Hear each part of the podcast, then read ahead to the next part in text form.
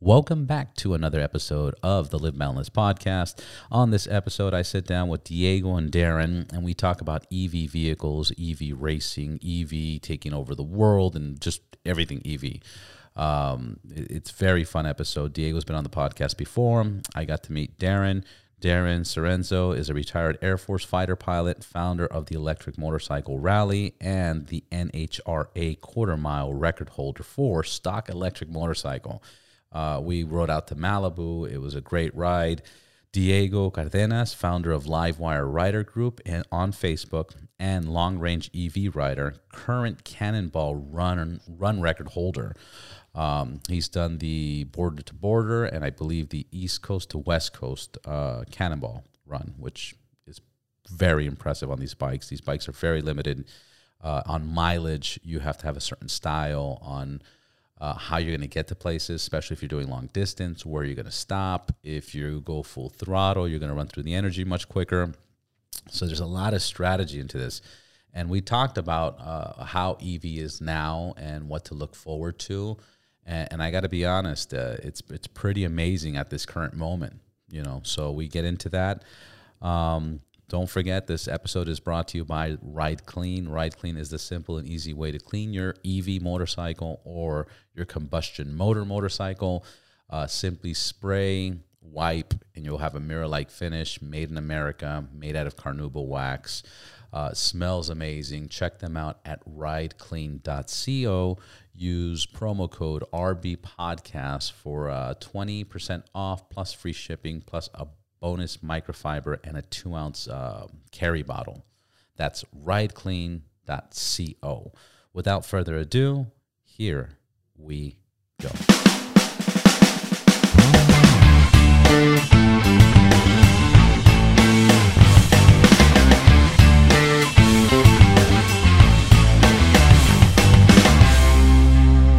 Thank you guys for being here. What do you guys think of the ride over here? The traffic and craziness? Uh, it was crazy. It was pretty LA standard though, you know, for a Friday. Beautiful weather though, and uh, canyons and coming up from Malibu was awesome. Yeah, the what, what, what, what? You know, I got a quick question. We were talking about Temecula, and when I left yesterday, it was it was sixty six degrees, but it didn't feel like L.A. sixty six degrees. Like it felt warmer. Am I tripping or? no? Temecula is very warm. You know, once you get inland, they're right up the corridor of the 15. Uh, it's nice and warm, so it, it'll feel warmer than it is until you get up into the mountains. But it feels warmer than what it is, right? Yeah, because you don't have the same breeze from the coast coming up the like you do here. That- so I think that throws a lot of people off. But um, yeah, Temecula is really nice and warm in the summertime. Yeah, we, we were cooking. We were it was sixty six, and we were cooking, and, and especially because we did the hot air balloon. They were like, you know, dress up warm because we're meeting everybody at five thirty in the morning. So we were like, oh shit, we better dress up warm. We were we were cooking. It was hot, and then my uh, my wife was like, it doesn't feel sixty six. I go, it's sixty six. Ask Siri, it's sixty six. So, anyways, that's just something I noticed. Yeah. But the ride over here was amazing. Yeah, it's perfect. I mean, what a great day to skip work and be out riding. Yeah.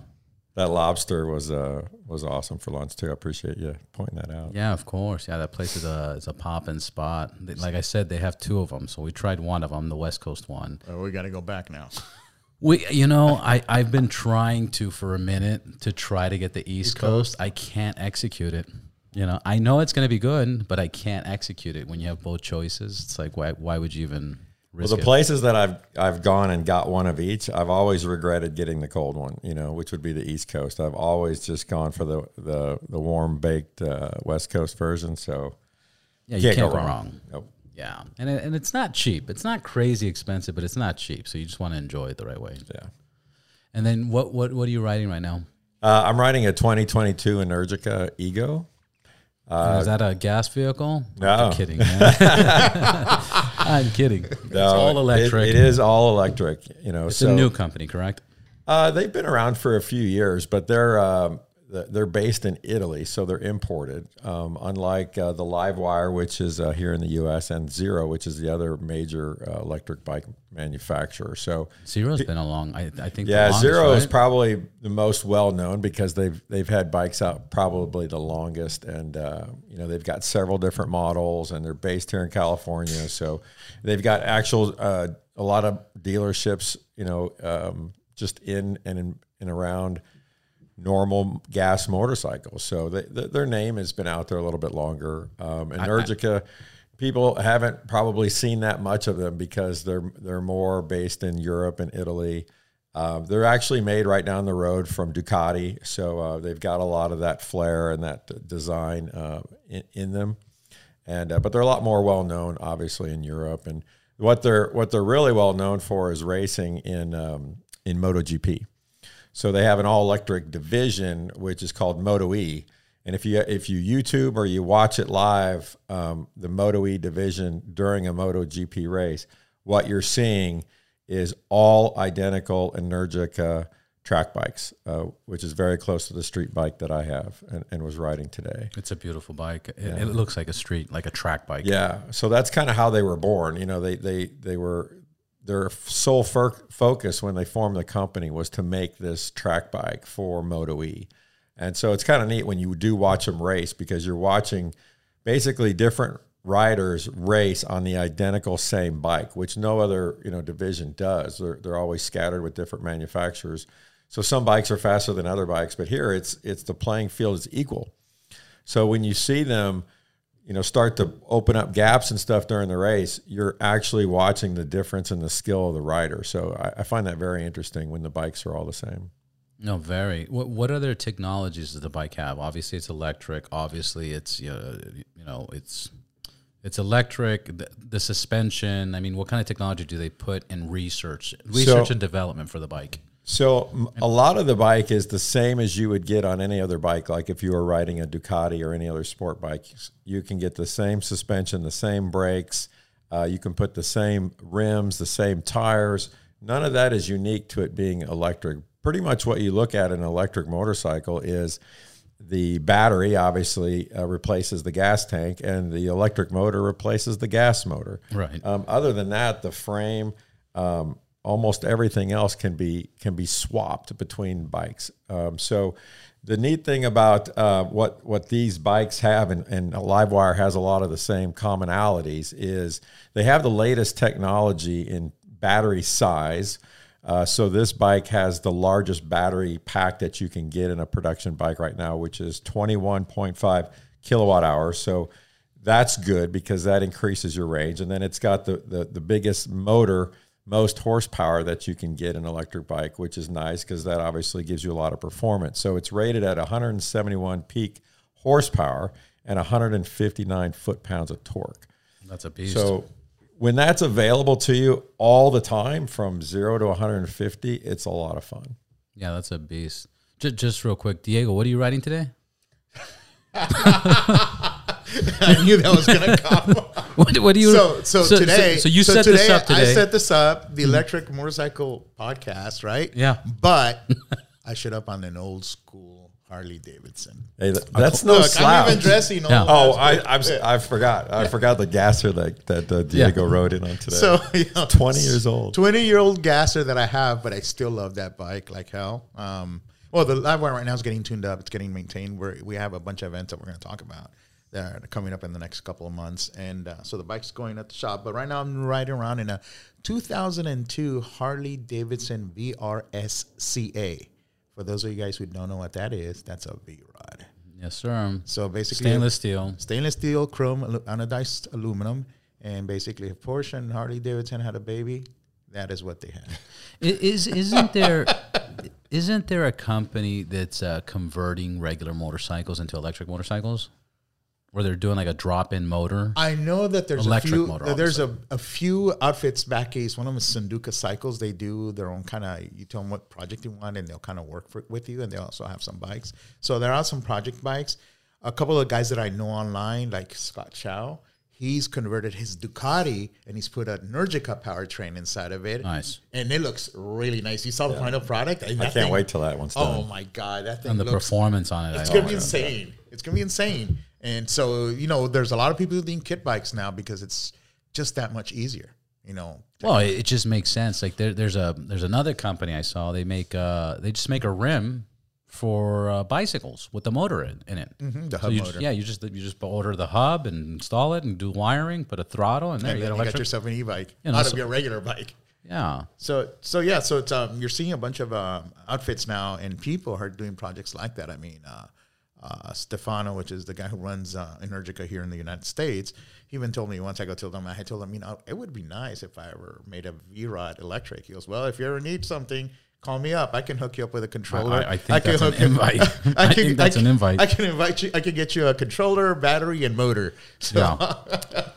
My, On that topic, he said he cannot keep used bikes or salvage bikes because of the demand for parts like that. Because people want to do exactly what Scott's doing and take, you know, if you happen to find a salvage bike out there, um, people are taking them and throwing them in other things. So it's it's going to be a huge market. Yeah, it's going to be a humongous market. Back to my question to you about technology is, I, I, I haven't seen many companies do it the way that uh, Buell did it. But when Buell was really popular, and it's still out, I believe. I believe the 1125 is still performing on racetracks. But the technology that they had, like, you know, the the oil where you where you put the oil was on the um, uh, swing arm. The swing arm had, you know, that's your oil tank. Your your frame was your gas tank. The top, you know, of the gas was, uh, you know, an air intake. So they, they really like they did, you know, special technology or special engineering for for that kind of stuff. And and I know electric bikes are again electric and fast and performing, but are they doing anything like they are? They're all using ABS, right? We're using Brembo, top notch suspensions, inverted. Front. Yours is inverted front end. I believe so. Yeah, it's Yeah. uh, Öhlins. So.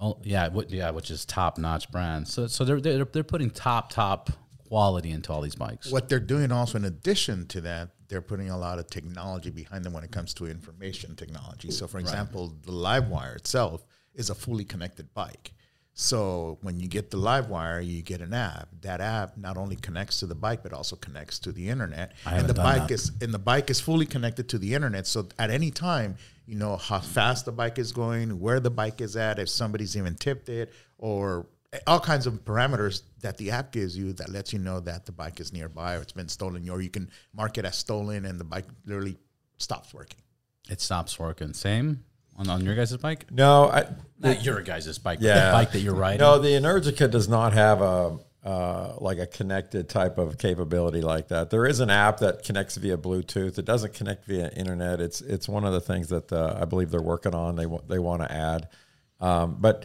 the, like I said, the the company and it's kind of you can tell in the product, but the the company when they were formed, it was specifically to make this this uh, track bike, and they really aimed uh, for the equal performance, real right? They wanted to make a sport bike that you would ride and say, "I love riding that sport bike. It just happens to be electric." And they didn't want to they didn't want to feel like you were skimping out on any of the performance features of of a of a of a actual uh, sport bike, and they made it for, like I said, for racing on the track for MotoGP. So you can tell when when you when you get a street uh, street legal version of the bike, you can tell it's like, yeah, they that all they really cared about, not all they cared about, but their focus was the track. And Right. so some of these other things that are more like a consumer product that you would you would like to have and stuff like that, it's kind of been lower on their priority list. And um, but you know the benefit of that is you you, you get the performance of of the top of the line stuff, and it's really you know that that's what's a real joy to, to ride. Yeah you hit it on the head i mean i was uh, i was lucky enough to be at uh, corporate for harley davidson and hosted by bill davidson and the vice president of engineering for the livewire group and um, i asked him i point blank i said why the livewire he goes you know it's an opportunity harley davidson has always been a company that likes to innovate, likes to invent, likes to go into new markets. And this is just another opportunity that we see. So putting an electric motor in, in a bike is something that is dear to our heart. And then the uh, vice president of engineering comes over. He says, "And we were set out to develop the best handling Harley Davidson we can get our hands on. You just proved that right now how you were zipping through traffic really fine, no issues whatsoever. And that's what they achieved. I mean, I think I think they did get, did a good job for being a motorcycle company not known to build performance bikes. They made something halfway in the they're, middle. they're they're they're they're really killing it. They're really killing it because I was having the conversation with the guys from BMW, and they were like, you know, this the R18B that looks like the Street Glide. There's a lot more they can do. Like everybody agrees, it's an 80% bike, but they're selling it right now. And on the contrary, you look at Harley Davidson and you look at that Pan America, the first time they did that, and I mean, every review is just they did a really good job for being their first time on this. The stats are uh, the stats are it's the number one sold adventure bike in the world. It's it's fucking US. it's in the U.S. Yeah. Okay. yeah that, that well, it's always going to be in the U.S. Period. I mean, I, I think California by itself is like number one state in the world that sells the most bikes, and Los Angeles is like number one in the world, or Los Angeles is like number one in sales, and California is the number one period of motorcycle sales. So it's usually always going to be here. But uh, you know, I was with Rawhyde, and they do all the BMW training, and you know, before they got it, they were like, "We're to get Pan Americas too," and they have Pan Americas now. You know, so they they they did a great job, and the live wire like I told you earlier, this is the furthest I took it. I feel 60% comfortable with the bike, you know, compared to the three rides that I did before this. I could imagine once you get to that 80, 90, and I'm like at 100%, that thing does perform. It was one of the first things I said when I was going to Malibu. I was like, this suspension's really fucking good. And this is a good suspension. The handling, oh, You haven't tuned it because you can you can adjust the Yeah, no, no, fully I- adjustable. I- uh, yeah, adjusted to my my weight. I haven't I haven't done any of that. So yeah, I, I today is the day I've liked it the most. today is the day I liked it the most. well, maybe you should join us for a little 500 mile ride. Yeah, yeah. Uh, let we, me know. we just need to spend a day out in the canyons. You know, just go out to Malibu. We we know where one of the best chargers in the in the in the area is, right next to our Yeah. our lobster rolls. Just spend a day out there riding uh, up in the canyons. That's where you're really going to fall in love with the bike because the the way these things flow through the twisties, and and, without the throttle. traffic. Uh, it, it will change the way you think about riding motorcycles because the, the torque is always there. You're whenever like we were passing people today, whenever you need to pass somebody, it's just you don't even think about it. Your your your mind and your body just goes, and the bike is there with you. You don't have to worry about shifting and spending a day. And, and I've I've come up here just to do that. And at the end of the day, you're like, wow, that was some of the most unique, fun, different motorcycle riding I've ever done. And that's where these bikes I think really excel. And and you'll you'll charge it like once. You'll you'll go out for an entire morning of riding and you'll want to stop for lunch. And while we had lunch today, we would be charging the bikes. When we're done having lunch, the bikes are ready to, to go again. And then we'll go all out and do it all over again. And that's when you'll be like, wow, now I get it. Now I see why Now these now things I are so fun. it. Yeah. Yeah, I, I just really enjoy what the the, the GS. I just really I know. because it handles the canyons very well and it handles all the off road stuff very well. And I've said this a few times on my show where I, I probably shouldn't, but I, I there's traffic and if it's a tight squeeze, I go on the sidewalk. I've literally passed by cops and well, like what like hey you know, like, I'm sorry. you know what are you gonna do? You're not gonna you're not gonna get me. And you have there's no limits, which I, I'm sure you get that that feeling with your Pan America. There's no limits whatsoever. The Harley, the Street Glide, I don't ride as much, but when I do, I go, "Fuck, this is a great ride too." You know, like I had the BMW at the shop, took the Street Glide to Vegas, and and the whole ride over there, I was like, "This is."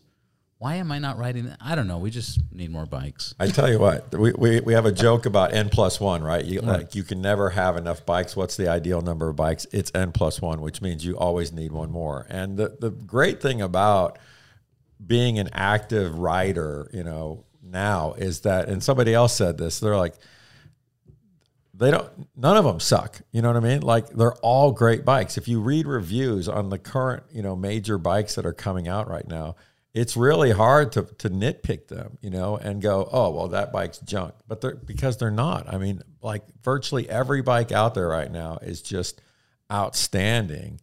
And i think that's good for us because it gives us so many options. And whether you have two three four whatever you know is in your garage they're all going to be great bikes. And it's like what i'm finding right now is it's really hard to choose what do i feel like riding today you know and that's just a, a, a pleasure and a you know and a luxury that i'm fortunate enough to have and i feel grateful but i mean it, it it's really neat where the market is right now if you like to ride or you think you may like to ride now's the time to do it because the technology there the safety The we talked about analog brakes. We talked about traction control. I mean, what these bikes have on them now, stock, eh, eh, they've never. It's never been better. I look at my my uh, Lowrider S, which has none of that, and I think it's it's kind of archaic now to see what the difference is between that and like say what the Pan America or the Livewire offers. Yeah. Yeah, I, I remember when um, ABS came out to Harley Davidson the first time. It was like 2008. And it was funny because like all, all the old school riders were like, "No, ABS sucks. You know, I can brake better than ABS." blah, blah, blah, blah, blah, blah." And obviously, over time, it's like, no, you can't. You can't. I mean, even then you couldn't, but now it's like once you have it, it- it's 2008 was a big year. Or 2008 was when they brought ABS, and 2009 was like the first time in 11 or 12 years they changed the frame because they had the same, you know, 1990s, you know, frame with the smaller tire, smaller swing arm, everything. So that that's why I'm always like, what's the technology? What are they doing for safety? What are they doing for traction control? Uh, you know, tracking, family, whatever the case is. You know, communication, updates, uh, all that fun stuff.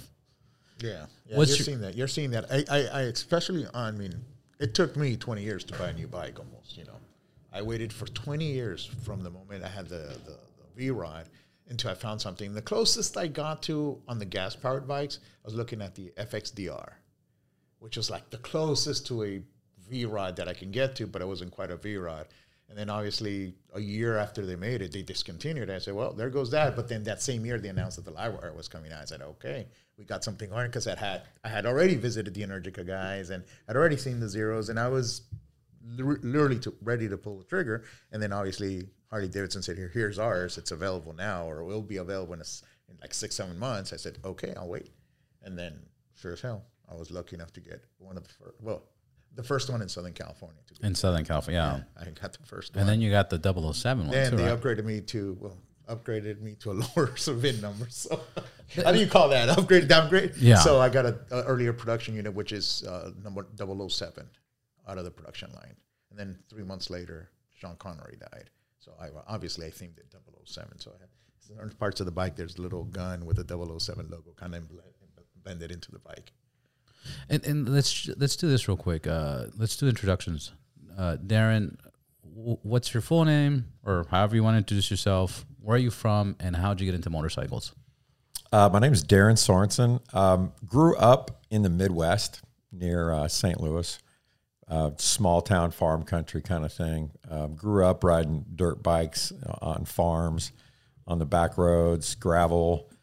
Um, and uh, just like any kid growing up, you know, that was the thing. We did that long before we were driving cars and stuff. And so it was just an extension of a bicycle to me and a way to get around the farm and, and get into town, stuff like that. So uh, nothing real Buy- exciting buy- there. Buying cigarettes for your dad. Yeah, exactly. You know, uh, getting to the arcade as a as a teenager to throw some quarters in the old machine and and uh, and stay away from the the parents. You know, but uh, and then my first street bike was when I was in college. So I was a broke college student trying to uh, you know just get by and have beer money. So uh, instead of having a car, I had a I had a motorcycle. So I bought a street bike and uh, just used that as my uh, What- what- daily what- driver. What was the first bike? It was a it was a 1987 Honda VFR 750. nice. So um, yeah, that was kind of my uh, my, my uh, you know gift to myself. Uh, little background: I I, I grew up um, flying airplanes and uh, ended up doing that in the Air Force uh, for 20 years. So as a if Thank you, for your service. Thank you. Um, but back in that time frame, of course, uh, the first Top Gun came out. So uh, everything is Top Gun. The, every teenager who wanted to fly fighters was doing all the Top Gun stuff. So of course, me being a, a, a young college student, uh, the the movie's super hot. Everyone's Yeah. uh, doing this, so of course I had the leather jacket, I had the Ray Bans, and I had the sport bike. You know, so I was doing my best Maverick as a 21 year old running around college. Did you do impersonations or anything? Uh, no, I didn't do impersonations, but uh, you know, it, like I said, it was a popular thing, and you know, it was fun.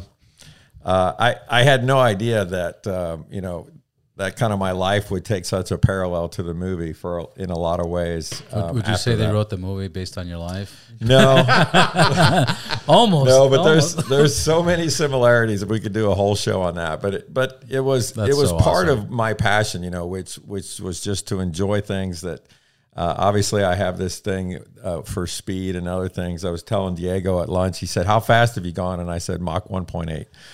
There you So, go. the um, fastest human that I've met.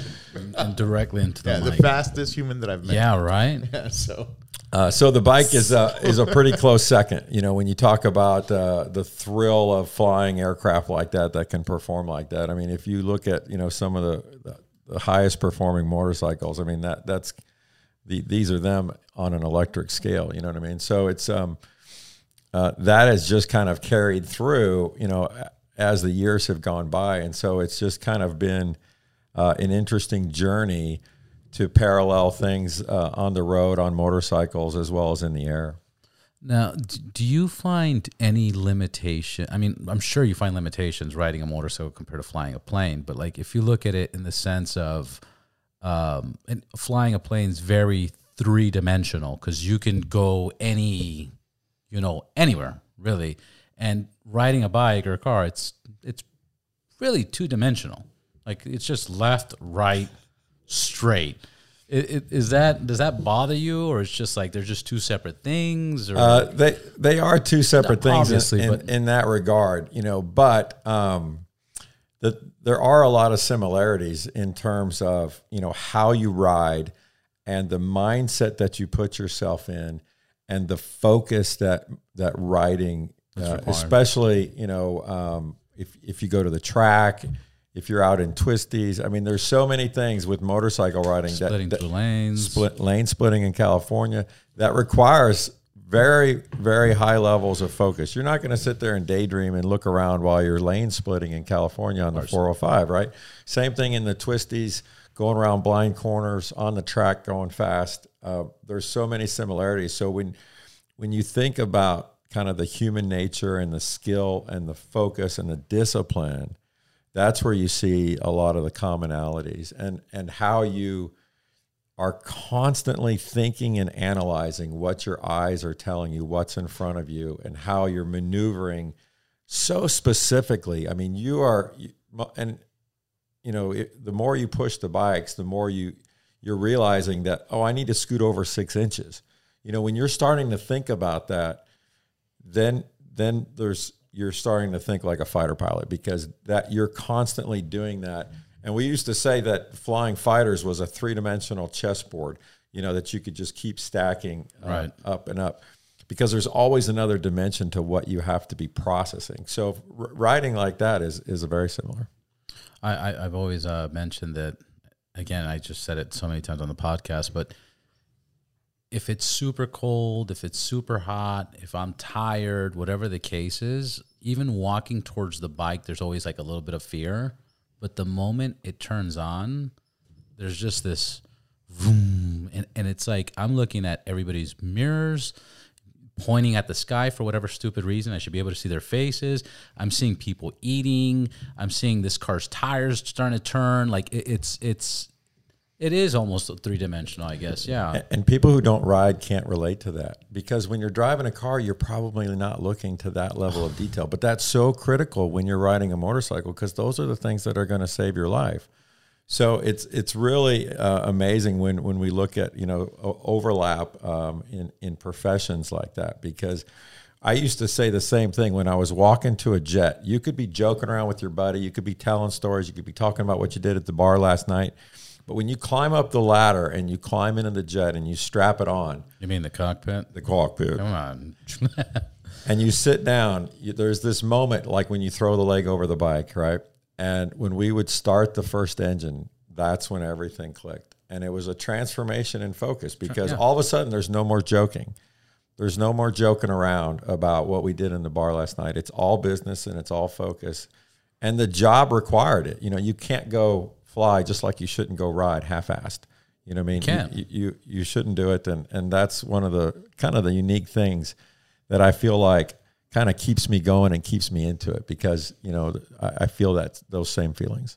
Yeah, and, and then that's why I bring up so much the cold one because I've been in situations where it's just late at night, it's freezing, I can't even focus, and I'm like, all right, guys, I I gotta go. But again, once you turn on the bike and you start moving, you're moving and wind's blowing at you. It's even colder. I don't feel any of that. It's, it's just and again, I've tried to explain this to so many people, but people don't get that. People don't get that. Diego, you've been on the podcast, but please introduce yourself one more time. And and, and, and again, how'd you get into bikes? So my name is Diego Cardenas. Um, I'm originally from Cali, Colombia. And back then, back in the 80s when I got my first bike. Do, do Colombians always have guns in their hands, or that's just a coincidence? It- it- like, you know, It just happens to be. I Don't just want to point make that- sure that don't you point guys, that at me. Yeah, don't say shit. it has bullets. so so yeah no so back then uh, my first experience was was with a 125 cc Kawasaki which is pretty much the, the motorcycle that I could afford cars were too expensive and over there you know uh, motorcycles are seen as nuisances so cars instead of splitting out of the way they would split into the way so you had to be really keen and aggressive and defensive and offensive at times to be able to get so that whole getting on the sidewalk and you know waving to the cops. I mean, it's like it's you needed to do it because it's either that or the car will knock you out of the road. You know, so so I've been riding since uh, mid '80s or so. Um, uh, my first real bike was here was a what is it? Early '90s, no, late '90s, early '90s, early '90s, a uh, Nighthawk 650, I think it was a blue one. Uh, nice bike, and then I think they were all blue.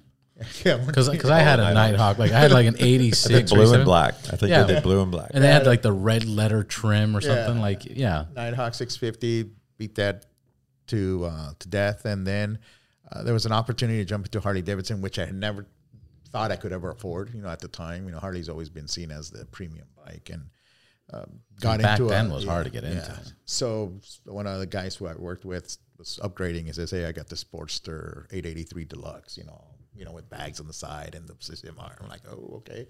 But uh, yeah, I, I thought it was nice, but it wasn't compared to the Nighthawk. It was it wasn't as fast. So I kind of held on to that for a while, and then obviously- Harley wasn't fast. no. It wasn't when? So then uh, in 02, this uh, Discovery video channel, Discovery Channel had this video on the, on the on the V Rod, and I saw that video, and I'm like, god, that's the bike I want because it wasn't exactly a chopper, which was stuff that was everybody was buying, but Yeah, West there Coast six- ex- choppers, exactly. Jesse I could I James. couldn't afford a seventy thousand dollar bike, but at the same time, I didn't see myself on a sports bike either. So I tried looking for one, couldn't find one in California. I ended up bringing it from out of state. Uh, it was some guy who bought it, didn't like it, returned it with like 30 or 40 miles. And The took wife it. was like, "It's me or the bike." Well, the then wife didn't say that much. Uh, but um, but uh, kept it for 20 years until the LiveWire showed up in my life. You know, I've been following it for a while, as, you, as I told you in the past podcast. And when they finally made it, I said, I, I have to have it. I mean, this is just an extension to what I already enjoy, which was riding my EV car. Yeah. Uh, and, and people ask me, you know what, but what's the difference between riding an EV bike and an EV car? I go, and Daren can probably attest to this, is it's it's when you're in an EV car like a Tesla, you know, Plaid, whatever it is, yes, you get the G's, you get the power, you get all that performance, but you're cocooned inside a shell. On these things, it's you, the elements in your face. You feel every single piece of forces, smells, sights, sounds, lights in front of you, prime time.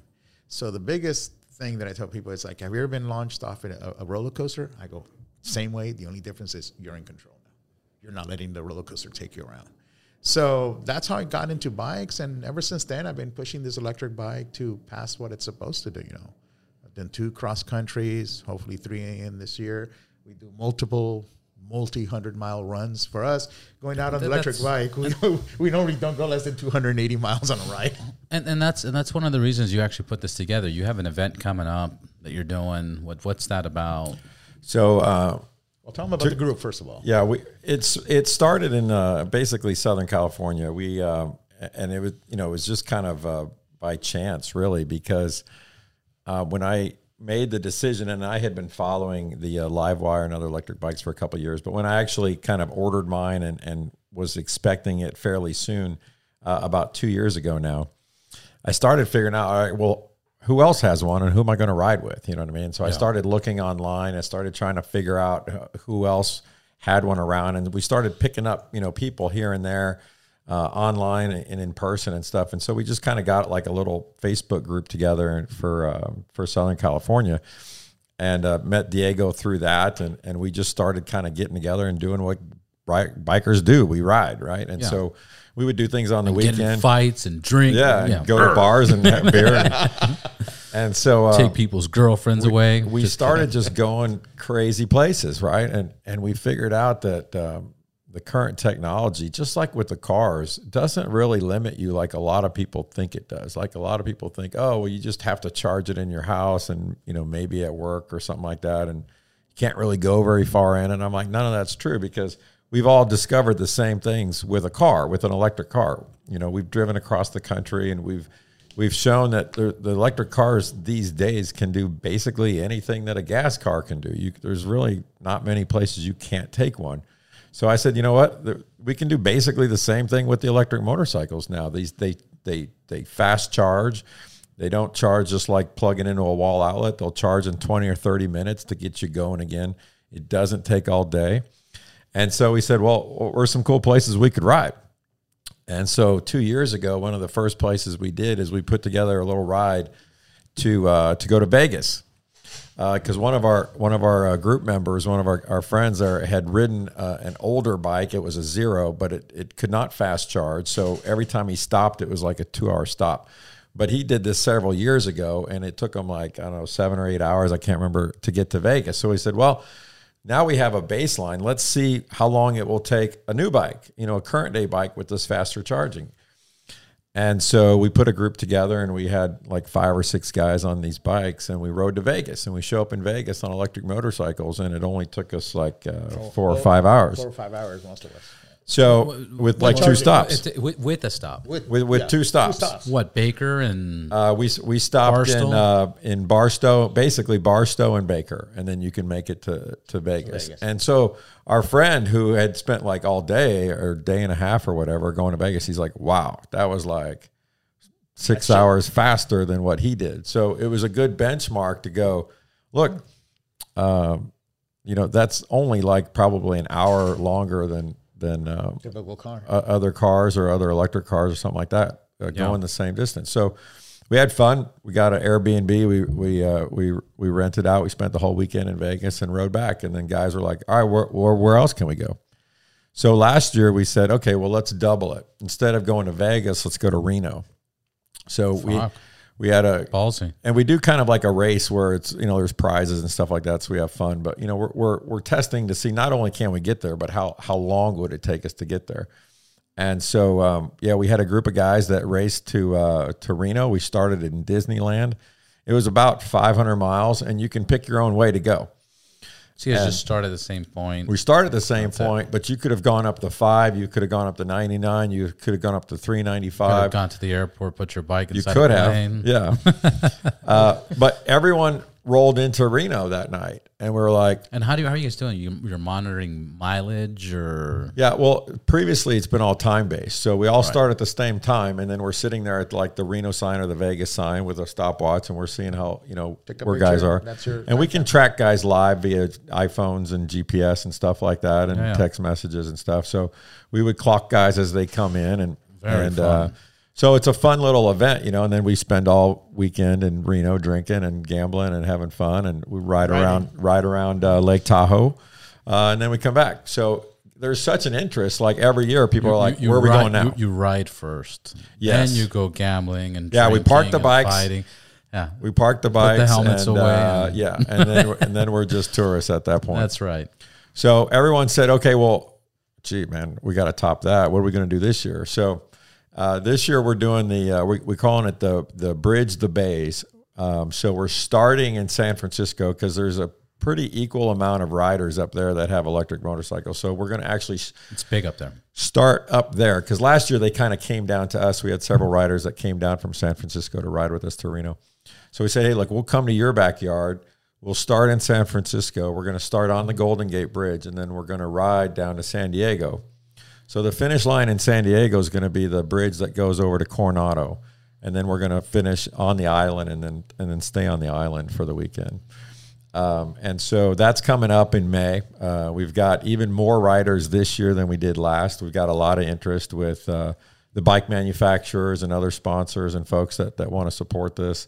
Um, and uh, yeah, we're going to have a great time. We're, we're going to ride basically another 500 miles between bridges, and uh, really, it's you know it's multi-purpose. It's it's it's bringing these two groups together. Uh, we've got a lot of friendships that people that we've met that are up in the Bay Area. Uh, so we get to ride with them. We get to bring them down to our neighborhood and show them around San Diego, some places they've never ridden before. So that's going to be fun.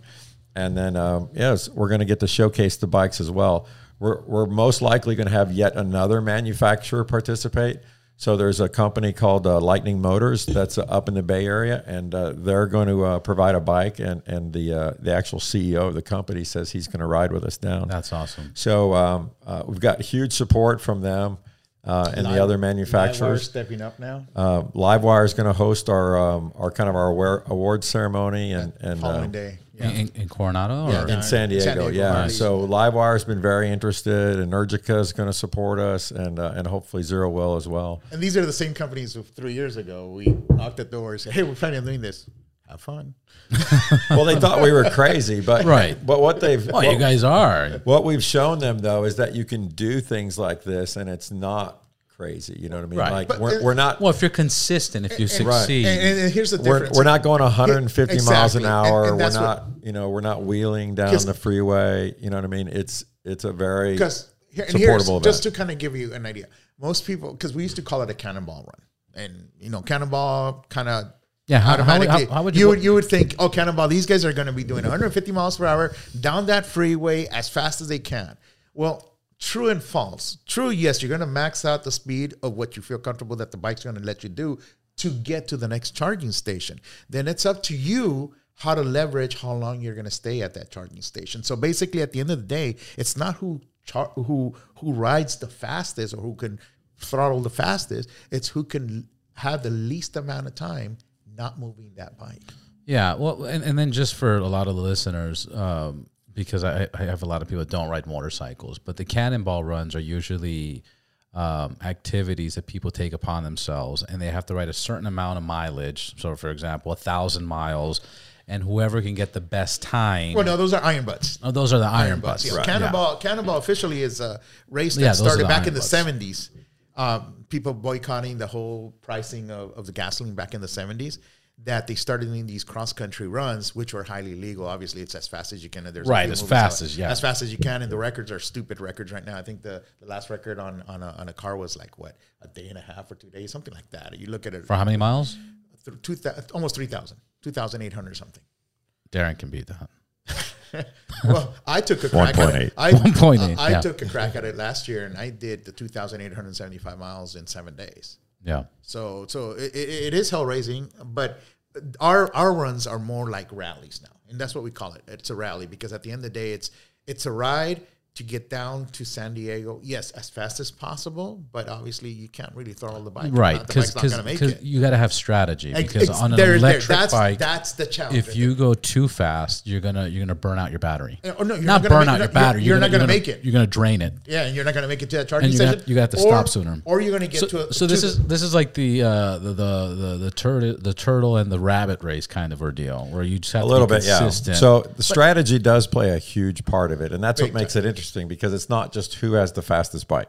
And so that's one of the things that we're specifically going to do this year is try to level the playing field because we do want to make it as inclusive as we can. So even if you don't have, you know, the most expensive bike with the biggest battery and the biggest motor that can go the fastest, you, you still can participate. You can still make it to San Diego and you still have a chance of winning, uh, you know, in, in the prizes and stuff like that that we're going to have. So uh, we are going to alter it a little bit so that, um, you know, it, it, it just doesn't matter what bike you're on, but what strategy you employ.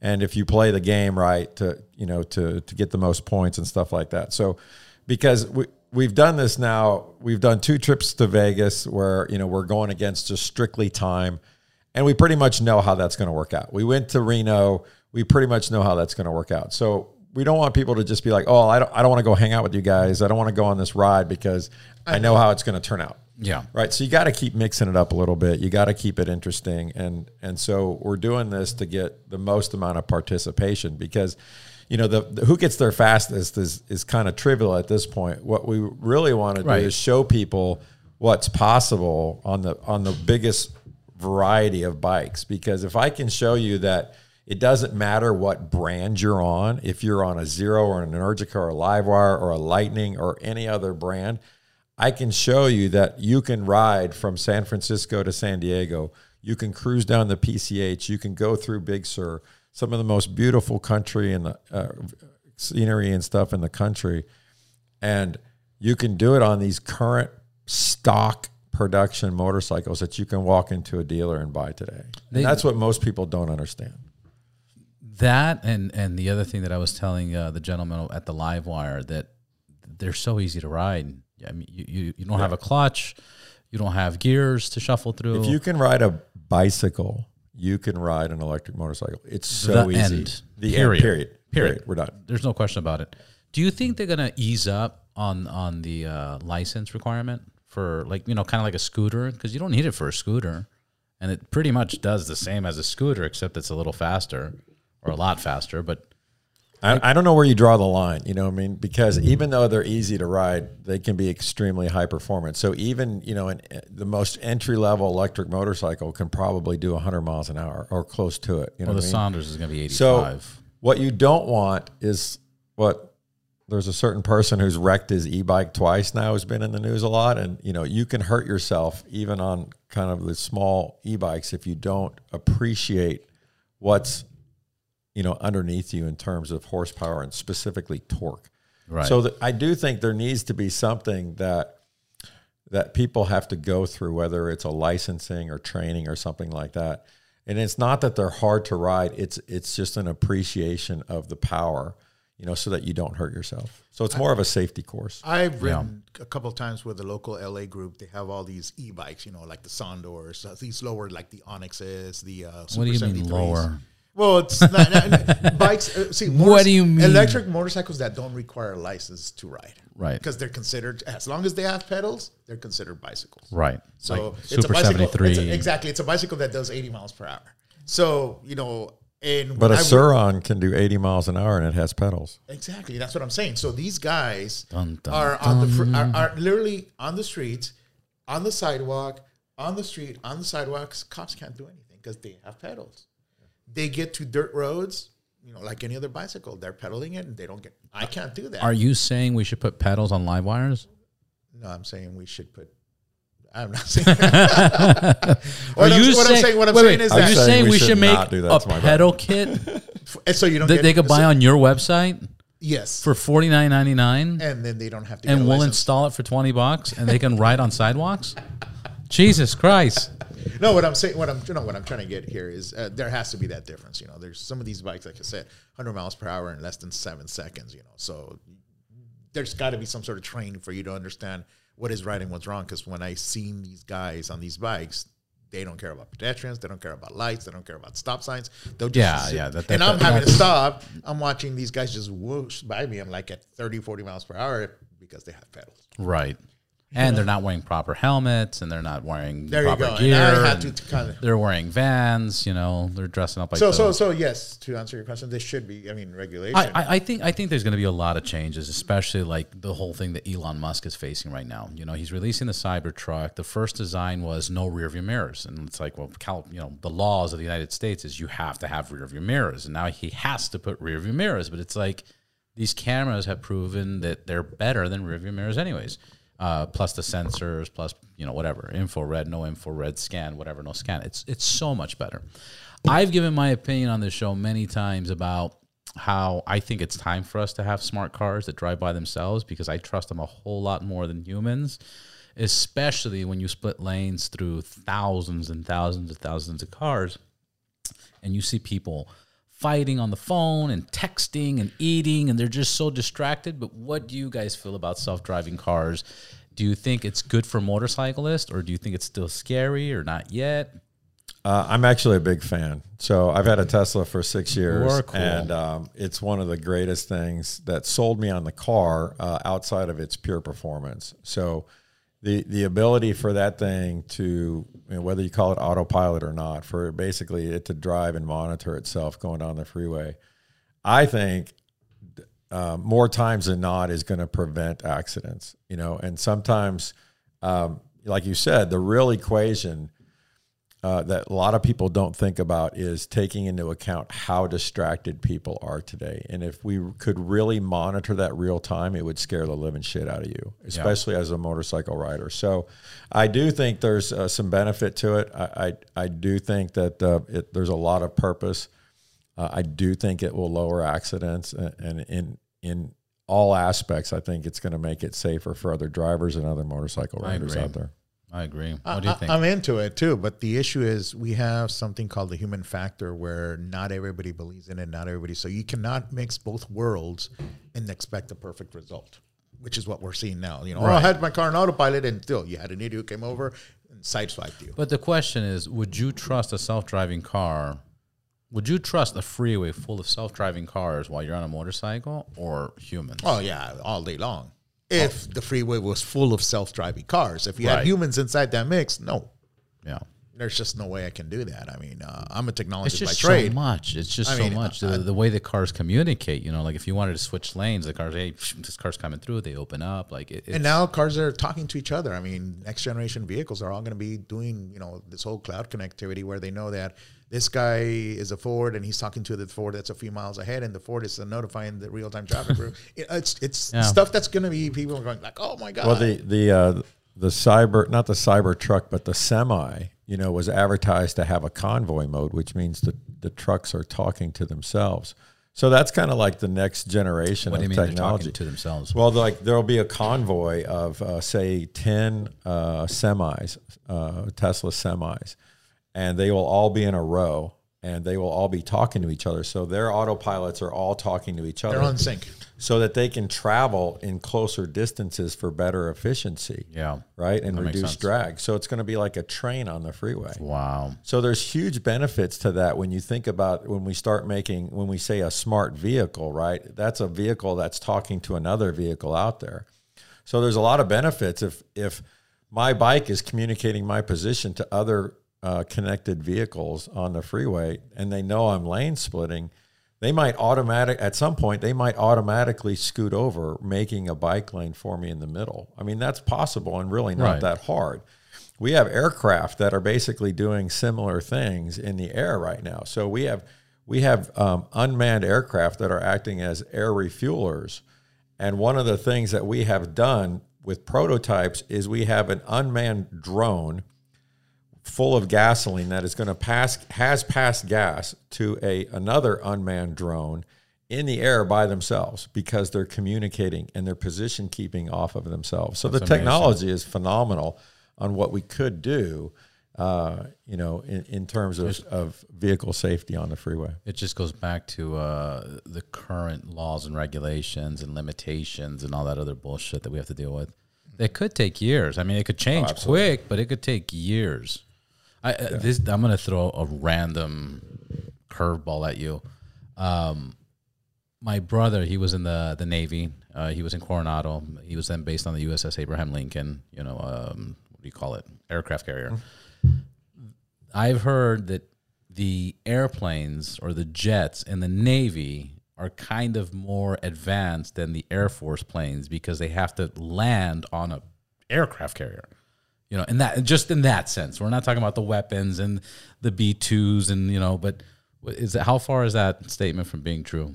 Well, it is true that those aircraft are different, uh, and they make them specifically, like you said, uh, they have to be beefed up uh, to land on an aircraft carrier. So the suspension, take off from a uh, a little bit, yeah, but it's more it's more in the landing because that's where the greatest forces are. So, for example, they don't flare when they come in to land on an aircraft carrier. They literally point, uh, pick a spot on the on the deck where they have to land so that the hook catches the wire at the right spot.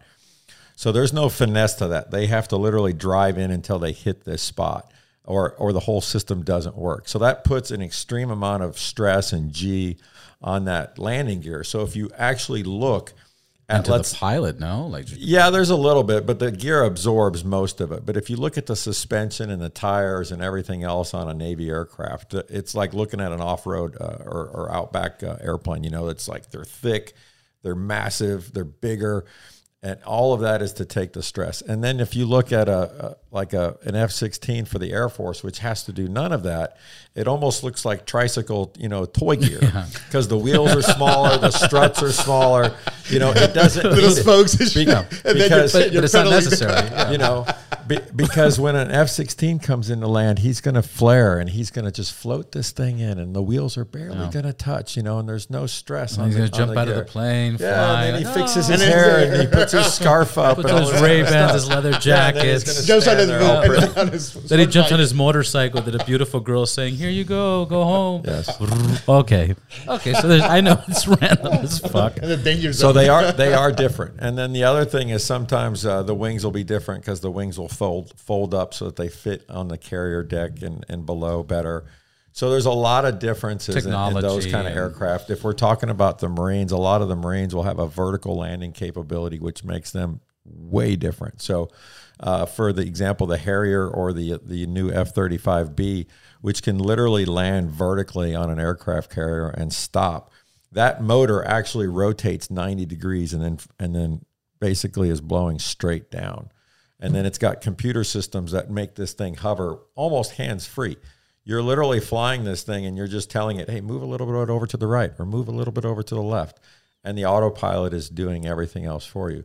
So, in that regard, that is a lot of additional technology that the Air Force jets don't have. What's happening? Because I've been asking for this for so many years. You see those two airplanes, the ones that you're talking about, flying through downtown every single day. And I've even been at Universal Studios and I'll see it fly over Burbank. And then it goes all the way down towards the five and it flies over the mountain every day, like between one and two o'clock. I have no idea. I have no idea. Secret. Oh, it's I have no idea. secret. Every day. It's like Is it slow or what? what? it's low, and they're low too. But it- it's it's the, it's that one airplane that has the you know the Oh, the. V twenty two Osprey. Yeah, and, and it's flying just like that. It's always two of them.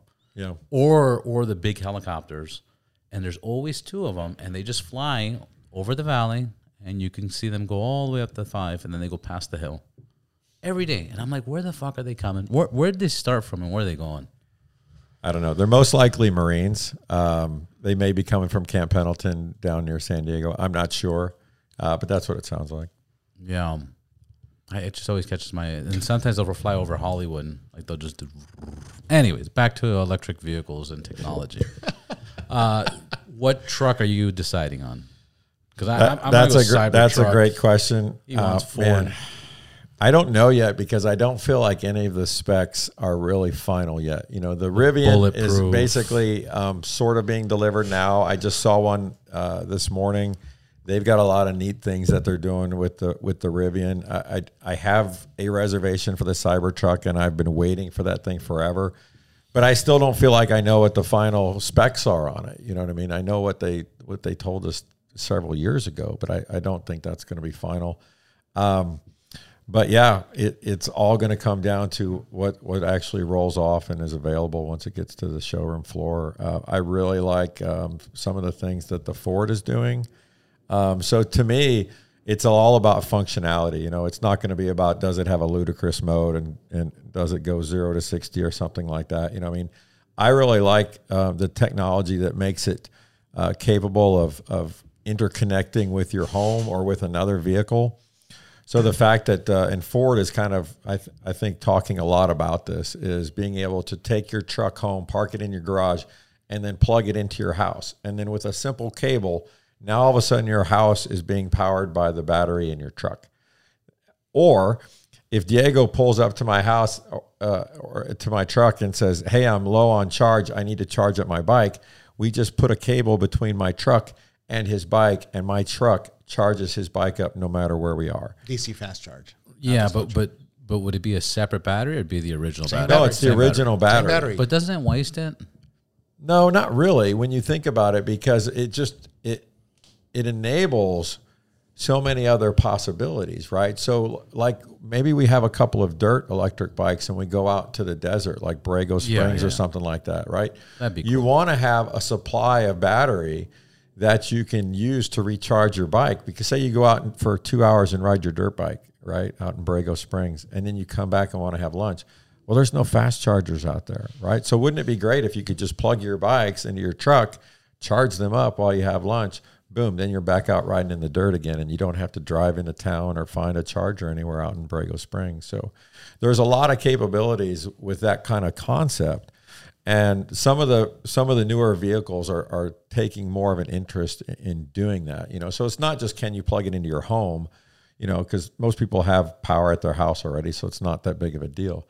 But what it does is it makes it mobile. You know what I mean? And now you're taking it with you because when you look at it, like for example, my battery is 21.5 kilowatt hours, right? The LiveWire is is what, Diego? 14 14, right? Your truck is going to be like 120, 150. Who knows? It could be 200. It could be 200. Well, holy cow. If I don't need to drive 500 miles to go out with my dirt bikes, I'm going to have a lot of extra battery when I get out there, and it'd be nice to be able to do something with it. No, that in, in that sense, it'd be amazing. What would also be cool is, you know, when when homes have solar panels, mm-hmm. once it's full, those batteries to to charge to take the charge from the solar panels, they cost ten fifteen thousand dollars. Right, yeah. Do you think there's a way to grab that and store it into the car or charge the car Well, that way? if- if- I guess yes, automatically it does do that. It does, but if if it's now bi-directional, right? Now I get to use it however I want to use it, right? So whether I'm charging my electric motorcycle or my electric car in my garage from solar, I only get to use it if I'm driving my vehicle. But what if I could transform that into using it however I wanted to use electricity, wherever I wanted to use electricity, and not just make it a one way door into my Right. vehicle?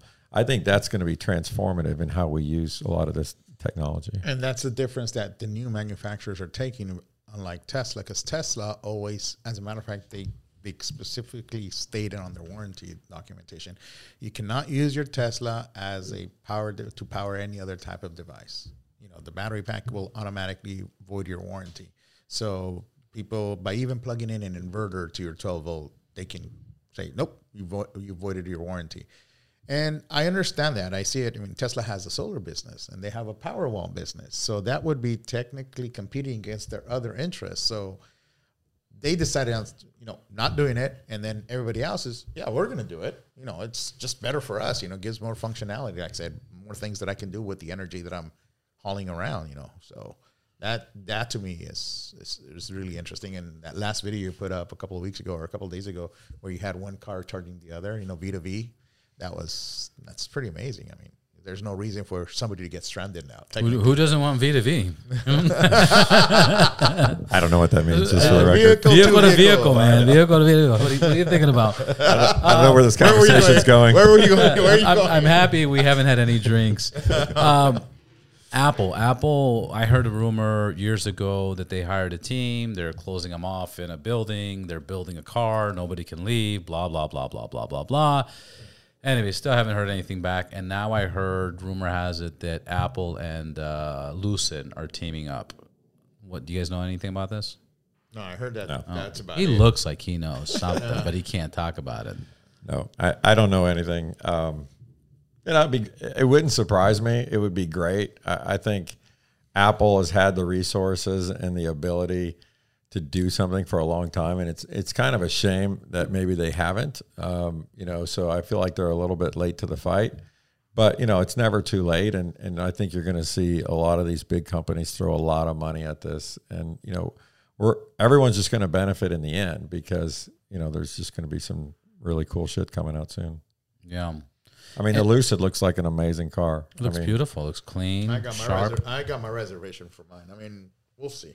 You know, once it comes out, I'm still two years away, even though I have a reservation.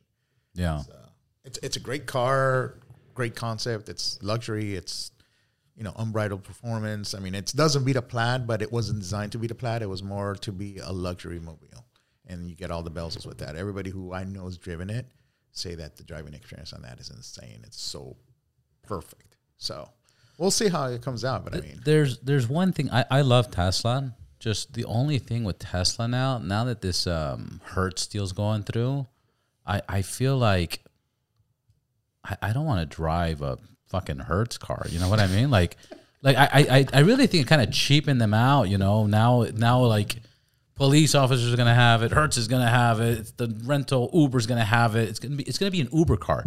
I don't want to drive an Uber car. They're not cheap. You know, there are, you know because right now I have a 2016 Tesla Model S, and we made an order, and we're going to be able to get it. I think now in two months, three months, and it's like a hundred and X amount. It, it's it's a lot of money, and and it's going to be a rental car or an Uber car. You know, that's where I'm looking at the Lucid. That's where I'm looking at the Audi e-tron GT. That thing looks beast. The Porsche, nice outside, but the inside there's no luxury. It's kind of like eh. You know, the Mercedes is doing the S class at hundred thousand dollars, like you have other options. W- what do you guys think about that? Do you think uh, that that deal kind of like not cheapen them out? Obviously, it's good for their stocks and the stockholders, but I, I do think it's changed the company a little bit. Um, you know, it, it was definitely a different experience in 2016. If if you uh, had a, a Tesla uh, driving around, you rarely ever saw uh, another car. When you did, you were like ecstatic and you were waving at them, and we all kind of knew each other in our area by on Like a first V to name V, basis. Oh, V. well, well, Right. no, I mean, char- charging, uh, going to superchargers was a social ma- gathering. It Everybody was. get out of the car. You'd talk about the car. You just show them this. Now it's like everybody's in the car. Nobody even looks at each other. the the dealer and the service center knew you on a first name basis. You know what I mean? So it was a very small small community. So you know it's great that they've had success. Um, and please go buy a Tesla because my stock price appreciates it. Um, but um, but it's different. You know what I mean? It's different. How many Teslas did we pass today when we were lane splitting? Oh, Probably like fifty or more. You know, just on the way over here. And so um, yeah, it's it's a it's a different experience, and it all just kind of depends on on what you are are looking for. You know what I mean? So, uh, on on the I would say on the on the counter to that, while there's a lot of new startups, I do think there's something to be said about the maturity of a technology, especially a battery technology. And and what I'm waiting to see is, can a brand new company in 2022 deliver to a customer the same EV experience, you know, with range and reliability and and just functionality, kind of the way Tesla has done. I'm not sure that anyone else i- i- is on par right now when you look at it. When you say you take your Tesla and you go to a supercharger, you don't think about it. You don't have to worry about whether the charger is going to start. You don't have to worry about if it handshakes correctly. You don't have to worry about logging into something or whether or not your credit card's on file or what your balance or you is downloaded the app, or it, or you've downloaded the right app, or if it if uh, you know the whole system is going to work, right? And if you're lucky, it's a seamless experience, and it you know and it charges your car up and off you go. But that's not guaranteed.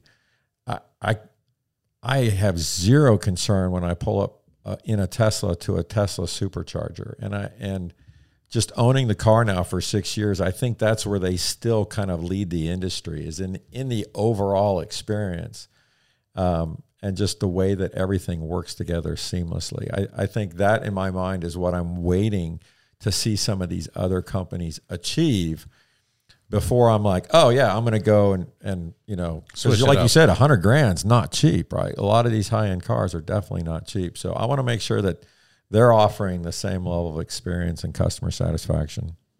yeah, it it just seems so much money. I mean, like I said, everything's going to be in that high hundred thousand. I mean, in those categories, there's really nice cars. I think a Lucid's what eighty or even cheaper.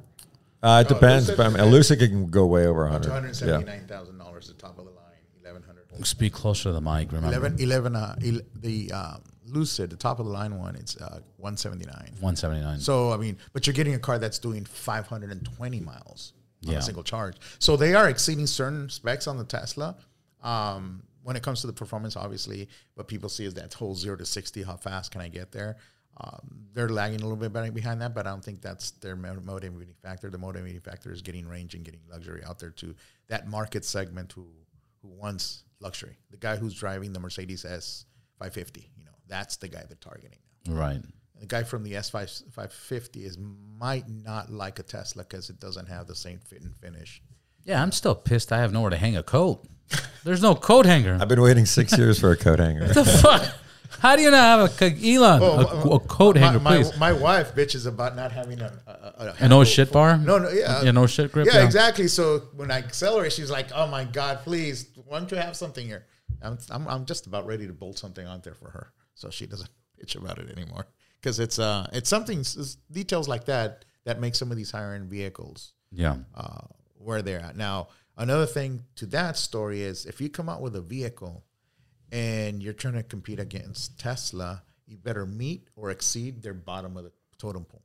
So if you're coming out with the new Volvo and the Volvo max range is 250 miles, and you're char- charging the same price that a Tesla's charging for a Model 3 or Model Y, then you're in the wrong bucket, buddy. Right. You're supposed to be at least at te- Tesla charging uh, range, and then maybe you can beat them by price point. How how affordable? And, and again, I, I really don't know what your guys' background is. Like, I don't even know why I'm asking this question. It's just you guys seem so knowledgeable on, on the EV vehicles, but it must be a lot cheaper than building a fucking car because there's so many new companies coming out left and right. You know that are are like another one I was thinking about that I was watching the other day is uh what is it Va- Vanderhaan Va- Vanderhall Vanderhall. You guys you haven't seen the Vanderhall? No. Yeah, they, they've been and they've been around for five years. They create little small cars with two wheels. Oh, the they look front like and- little roadsters. yeah, little. Yeah, they I've look seen like them. roadsters. Okay. but now they just released a four by four, like smaller car enclosed, but it's a four by four. The thing climbs mud, like it- it's it's like a, a fun adventure, you know, vehicle. It looks amazing, and I'm just thinking, how easy is it to build an electric car? Because everybody's doing it. Yeah, I, I, I don't think the basics are that expensive. For example, you know, if you go online and you look at some of the offerings that are available in China, so if you go outside of the US market, what you see is that these things are out there for way, way less.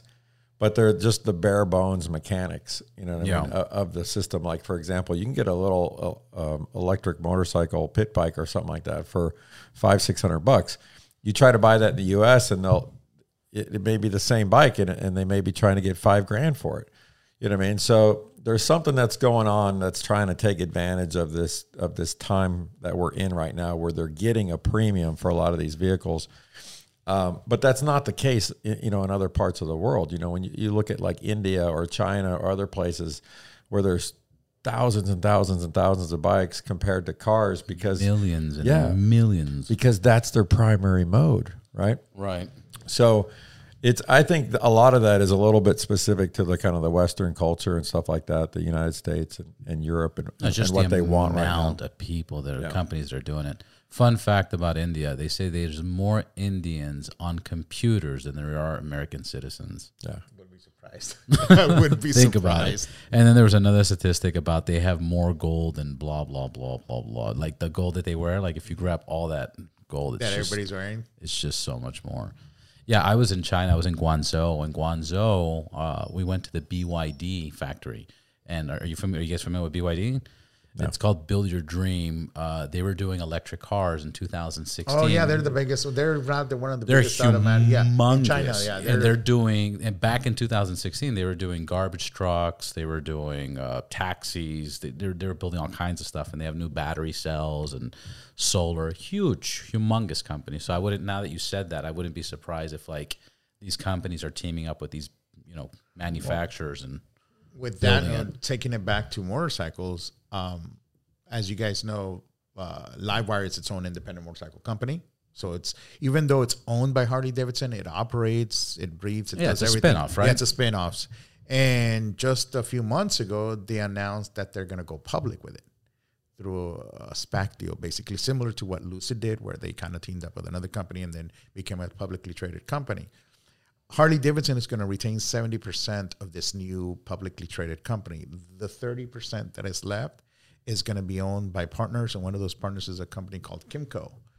Kymco is a very, very large manufacturer of motorcycles in, in Asia Brazil. and in China, and Brazil and China. Oh. So now it goes back to that whole mass market appeal. You know, can we make bikes to anybody and everybody who needs an electric bike, whatever it is, whether it's a high end LiveWire or a lower end Del Mar, which is what they call the next generation bike that's coming out. So it goes back to prove that some of these offerings that outside the U.S. borders are sometimes step ahead and a lot cheaper than we could get now.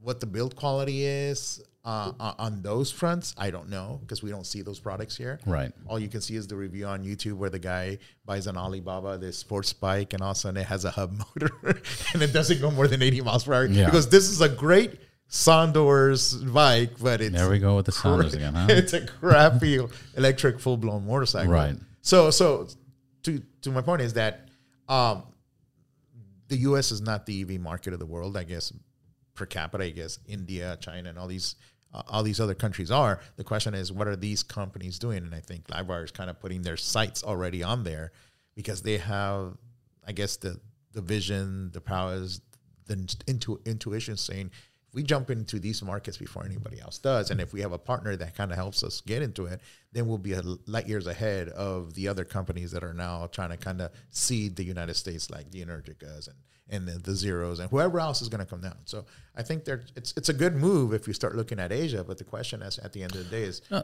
you know It, it, it's it's a great move. My question was more towards like there's been whatever 40 car companies for the last 50 years.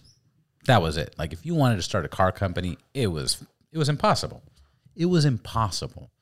Now you see electrical vehicles. Okay, here I guess I guess I got a better question. There's so many new electrical com- car companies now. Do you think it's because it's very easy to make or do you think it's because it's easy to get funding to start building this? Like you can get because of social media, you get funding, or is it all of the above? I, I can't give you an exact answer right now, but a few years ago, uh, I, I was doing a cross country on my Tesla. I was going to New York City, and I stopped at a small town called I'm trying to remember, but they had out, of all places, the only place where they had a, a destination charger for Teslas because I was happened to be staying at a at a family member's house a few miles down. The only charging station, which was not a supercharger, was a destination charger. So, you know what? I'll just go plug in over there, leave it parked at this museum's parking lot.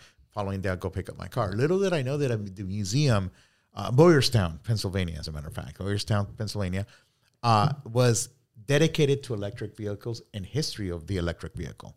It's called uh, Boyerstown Historical Museum of Electric Vehicles. So the following day, I went over there, and it was rare for them to see a Tesla parked outside charging, especially overnight. I'm like, so I come in, I go, is the museum open? Yeah, come on in. And I got the curator to come down, meet me, shook my hand. Oh my God, we were we're so glad to see you here. I'm like, it's, it's just a Tesla for me. It's like whatever, but to them it was rare, and took me through the whole museum. At one given time in the early 1900s, there was more than 3,000 electric car manufacturers in the United States back in the early 1900s that they all dwindled away. They made different types of cars, whether they were horse, you know, converting horse and buggies to small utilities. I got pictures on my site where I can show you semi-looking trucks back from the early 1900s. Charging infrastructure. The problem is that all that stuff kind of did away because of the gasoline engine. But the question is, you you were asking is, is it just that much easier to build an electric car? Or is it harder? And to me, it's easier. I always said that an electric vehicle is a computer with wheels. Technically, it's a laptop. It has a screen. It has a processor. Has storage and has a battery. All you did is you slap the electric motor and some wheels on it, and there you go. And you regulate all that through a controller, which is the computer. So to me, yeah, that's why you're seeing now companies coming out of the woodwork. I mean, just Yeah, at from the last, everywhere. Yeah, just the, you went to the last auto show here in LA, right? Yeah. Eh? There was a new company doing this. There's like 10 new companies. Yeah, called VinFast. I'm like, VinFast? Never heard of this place. Yep, we'll take your name and number. They've been calling me every day now for a demo ride. I'm like, where did you guys come from? A demo right? How long has it? well, it's like the biggest automotive manufacturer of Vietnam. They're trying to do inroads into the US and show their vehicles. And their vehicles aren't that bad looking. I mean, they look nice, they have decent specs, the price point is decent. So my question is is not more of a how many are there? Is why are these guys coming jumping up so quickly? And we have like the Rivians that takes them like 10 years to build a truck, or the Lucids takes them another 10 years to come out with their luxury vehicle. And then you see these Vietnamese companies, "Don't- here's our car, you can test drive it now. Well, it, it, it's it's back it's back to it's back to the whole thing where the computer's taken so long to develop, and now like countries like China or India, they just copy it. You know, they don't have to make. a Oh, yeah, they're not engin- they're they not- don't yeah. have to make a software. They just like, oh, that's that's what they did. We can duplicate this so much easier. Blah blah blah blah blah blah blah. Everybody gets a computer. Here's a software. So I, I, it might be one of those things. What do you think, Daren? Yeah, I again, I, I don't. I'm not convinced that um, all electric vehicles are the same just because it has a battery and a motor. You know what I Right? mean? No, no. So I, I, I do believe there's still a, uh probably a significant difference in technology, um, reliability, Um, some car companies have had their cars recalled due to fires um, and, and haven't resumed production. So some are having some interesting issues that others may have already worked through. Um, but I do think we're at a time where they see the opportunity. Uh, and they see, you know, maybe this is one of these uh, generational shifts. You know what I mean? Where um, if if you if you get to a certain point, you know, you've you've reached a tipping point for acceptance, and now all of a sudden this this market, whether it's the United States or Western Europe or wherever, you know, they they see the demand that's you know out there because of this change that seems to be working well for at least some of the companies like Tesla. So if you look at Tesla's stock price over the last like six or seven years, you know, its its um, growth is in the thousands. So I mean that profit, uh, you know, drives a lot of you know corporate greed, if you will, because everyone wants a piece of that. And if you say the the the electrical vehicle market in the next 10 years is uh, you know trillions of dollars well then everyone's going to want a piece of that so um, i just think it's an interesting time you know and hopefully you know like these these companies that we see at the la auto show and stuff like that or motorcycles regardless of what they are uh, i just hope that the the user has the same experience because the bar i think right now is set pretty high you know.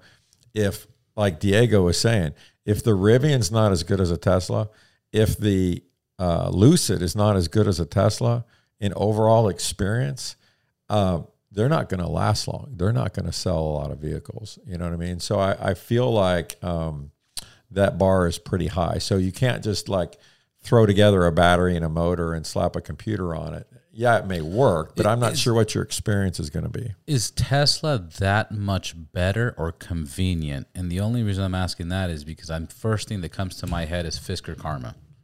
You know, Fisker Karma is a good looking car, sexy, it was convenient, it was right there in the beginning, but obviously Yeah, I think it works. You know what I mean? Like I think the overall experience is uh, The simplicity. that that it's it's so simple that it just works. You know what I mean? like And- iPhone. like your iPhone, exactly. You know My what I mean? two-year-old. Like I've never, I've never been stranded on my with my car or my motorcycle. I, I've, I've always been able to get where I'm going. You know what I mean? It's by far uh, the most reliable car I've ever owned um, in terms of maintenance and reliability and just working.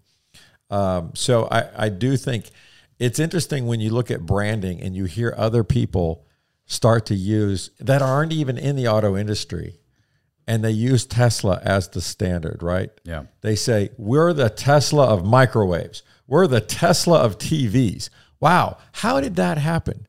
If you're in marketing, your mind just blew up because you're like, how did Tesla get to be such a gold standard that micro, I don't know what they are, but let's just say microwave companies are saying, you want us because we're the Tesla of microwaves. When I hear that in marketing, I'm like, they've won. Yeah. And how much money has Tesla spent in marketing? How many ads Zero. have they run? How many Super Bowl ads has Tesla run? Zero. Why? Because their stuff just works. So I think that's kind of where the line has been drawn and what's really going to challenge some of these companies uh, to, That's to so stay in business. That's amazing. The, the the last time you heard anything like that was uh, that's the Cadillac of toasters. That's the Cadillac Yeah. of televisions. You know, you're right, and that's an old expression. Like people now are like, "What? What does it mean? What's that Cadillac?" You know, Cadillacs are amazing. No, Tesla has raised the bar to a whole different thing. I had a conversation with uh, Jean Paul from um, a Patron uh, Tequila, and then he's also Paul Mitchell, and he's a bunch of other companies. And he had very he was very successful in that sense of he was just focused on community and he never did an ad he never did any placements he never did anything and everybody just started talking patron patron patron patron patron. Because when he brought it out in 1987 there was no premium tequila. It was jose cuervo. And we all have we remember how bad jose cuervo the, the regular stuff so he brought this premium tequila and he you know smile on his face and barred bar and walked and, and it's just the service and convenience You've done the same. I mean, what they've done and what he's done and what Tesla's done is what Apple did. You know, they created a customer became a fan, and that fan then became a sales rep. At the end of the day, so early on when I first got my Tesla, and I would pull up to a station and start charging up. People would come over and look at the car. Automatically, my Tesla owner hat came off, and my I was like repping the car pretty much. And by the way, did you know that I have a link if you buy mm-hmm. one here? You it under my link because yeah, at the end of the day, they motivated you to use your link so you can get bonus gifts, what they call the loot box, right? A loot box that you used to get. And I know one guy who started this little group on Facebook called Tesla Tips and Tricks. I was an admin in a group for a while, and the guy has over sixty thousand followers. He has right now a Roadster under his name that's going to be gifted to him because of the amount of referrals that he's gotten. Wow. So they did all this, you know, they they they built a good product, they built a good following, they demonstrated what they want. Uh, I think another thing that is, is, is, what Elon does is, you know, I remember early on when the first two superchargers, remember the queues that we had where people used to leave their cars at the supercharger, and you're just like, what the hell's going on here? This guy finished charging like two hours ago and he's still here. So a guy out of the Bay Area, hey Elon, can you do something about this whole supercharger thing? People are just leaving their cars here. He goes, don't worry, I'll take care of it. Two weeks later, he downloads an update where basically they were charging you four four dollars a minute every time you left the, the car more than you know ten minutes After the charge. Exactly. That problem went away. So Is, is that what it like is that- right now? It's four dollars a minute. I, I don't know. I don't know is, if- but I- but there is an idle fee, Yeah, I know, which idle is. No, I what know, they'll- I know, yeah, I know, They'll I know. charge you uh, It's whatever like the four rate bucks is, a and it may vary depending on where you are. But But yeah, so Yeah, he- you don't wanna leave your car I, I, I like that that he responded or or they took into consideration what people were asking. You know, how about doing this? How about doing that? So it made that experience just that much better Yeah. for the consumer or the end user, as I call him, so or the driver. So so check this out. Uh, um, this sounds so dumb, but fuck it. I lost a key. I have one. I have my Tesla. I have my my spare key somewhere in the car. I, I can't find it. I cannot find it. Get in the car, still starts and runs. Yeah, one hundred percent. I can't fucking find that key. Anyways, so uh, we left the car outside. We, not me. We left the car outside, and somebody went into the car, and you know they they. Anyways, when we get back in, papers are all over the place, and it's that. You know what they stole? The adapter. The charger? The charger. The, Oh, yeah, the converter from J. the converter. Yeah, I, f- I fu- they just took that and then we need it here for the, the building. And I'm like, uh, I have no way. So I haven't been able Oh to charge the Tesla for like four or five days. Well, well, check check this out. But they stole that. And you know what that means, right? It was another Tesla owner. yeah, that who took knew it. what was going on? He knew what It he had to be for. like, what the fuck is another guy gonna be? Or or there's like a, A junkie te- like- yeah, a junkie junkie Tesla. He's like, yeah, he's in the comes out of the No, bushes. so, hey, so here's another that? interesting story. There's a, a famous singer down in South America who had a Tesla, and he did the same thing. He left his key in there and happened to be parked in front of another Tesla, same color as his, that also had the key there. So he left. he got into the wrong car. He took off on the wrong car. Obviously, the owner of the old Tesla that got stolen is like, my Tesla's been stolen. The police track the car all the way to this guy's house. They go, "Hey, you stole somebody's car." No, that's my car out there. No, no, that's not your car. That's somebody else's car make a long story short, he took the wrong freaking car because the key was inside. When you said the story about my key left inside, yeah, It's just it's so slippery and and and whatever. Let Let's end this podcast real quick with one more thing. Um, I'm gonna jump back to the motorcycles. What's your favorite technology gear that you guys like rock? Like Sena headphone? Do you do you walk? Do you do any Bluetooth? Yeah, uh, oh. airbag um, vests. Uh, you know, I'm a big fan of the protective gear. You know what I mean? So, um, unfortunately, I've had uh, one motorcycle accident um, where I got a few broken ribs, broken collarbone, spent a few days in the hospital. So, um, I, I would rather wear the protective gear than either a not ride or b be you know kind of afraid to to ride the way I like to ride. So, um, I, I'm gonna I'm gonna go with uh, our um, air vest. I I think that's some pretty cool technology. It's basically an airbag that you wear as a as a as an inner layer. It's a kind of a vest. It's a zip up. There's a couple different brands um, that will uh, inflate, pretty much protect your you know your core. Some have shoulders, uh, you know, bags that uh, will protect your collarbone area. Some uh, inflate around the neck to protect the neck area. They all have back protection. Um, the technology though is really space age it's the same gear that they wear in MotoGP and, and professional racing on the track. Um, the um, you know the guts of it are, are so high tech that that it's going to sense um, when you're about to crash and inflate before you hit the ground. And I've never had a false deployment. This So- is this is the one that has a subscription service, right? Uh, no, No. no, Our ours is um, um, by Alpinestars. It's Oh. called Tech Air Five. Um, it's one of the major brands uh, that's out there. Uh, we just bought ours outright. There's a couple different uh, sales models. One has a subscription fee. Uh, they're also uh, connected, so they have an app. Um, you can update them online, you know, just like you do anything else. But they're super smart. Like I said, I've never had one. I've never had a false deployment. So when you zip it up and you turn it on, you know, I mean, it's just another layer of protection that makes and you it feel gives you good. that much more confidence when you're on the road. Now, I'm not saying that you're going to get cocky on the road because I, I I always tell people, you know, you treat a motorcycle like you treat a loaded gun. You know, you just utmost the most respect possible. And what I like, you know, what he said is it's it's also uh, configurable. So yeah, you're taking it away now. No, I just want to show the camera. Okay, it has bullets. Bullets, yeah. Don't Don't let It- the it He's shoots. like, I. It shoots. so Poke an eye out. So, um, uh, what I like about it is that you can write put the put the vest in modes. So you can tell, hey, I'm going to be in the track today. So the bike, uh, the the vest itself will totally change its uh its algorithm to be appropriate for track riding versus oh I'm going to be on the city driving. Right, where you hit potholes and exactly. stuff, and you so don't get there's there's all kinds of stuff. So that's what I like about the. Uh, the and he's the one who introduced me to it. I mean, I, I never, I normally had a real thick leather jacket with the plating on it and stuff like that. Dude, you got to get this. And like three months later, I, dude, I got my Tech Air Five, and I cannot ride without it now. If I ride without it, I feel kind of edgy. You know, Naked, like, uh, uh, yeah. I mean, can can you imagine if if you wrecked nowadays and you know you got all busted up in these areas where an airbag could protect you, and you're like, "Oh, that that was stupid." You know what I mean? Like, I don't know how many thousands of dollars you're going to spend in hotel bills and recovering and stuff like that. I would much rather invest it in a vest. It's just like wearing a helmet. You know, it just becomes another layer of gear. And it's Yeah. not it's it's not a multi thousand dollar technology. I mean, back five six years ago, when the technology was at MotoGP, yeah, you were talking about what a race race uh, racer used to have, you know, two three thousand dollar vest. These things now are sub five hundred bucks, sub four hundred bucks. depending No, no, on it's it's, it's totally worth it. I'm I'm, I'm all about. I mean, if your life is worth five hundred bucks, six hundred bucks, then do, do it.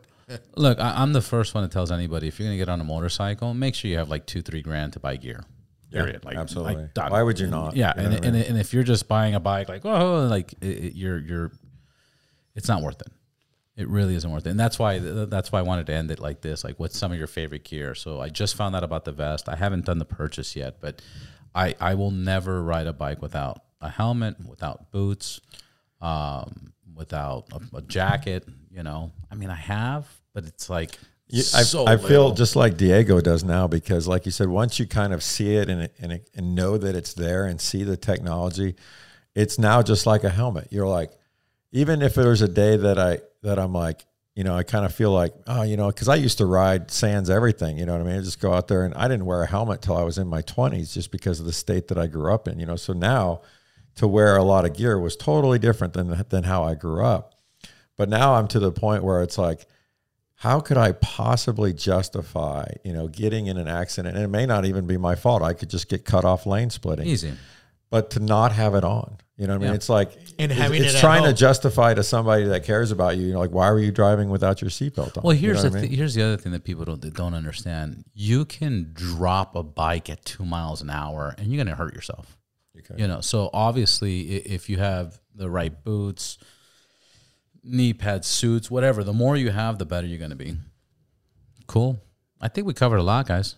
Yeah, uh, Yeah, thanks a I'll- lot. And uh, Yeah, I want you. to reiterate, you know, May twenty second, our rally. Yeah, So- where, where- the the rally. Where where can we get that information? Your website. What's your website that has you know all the comparison stuff?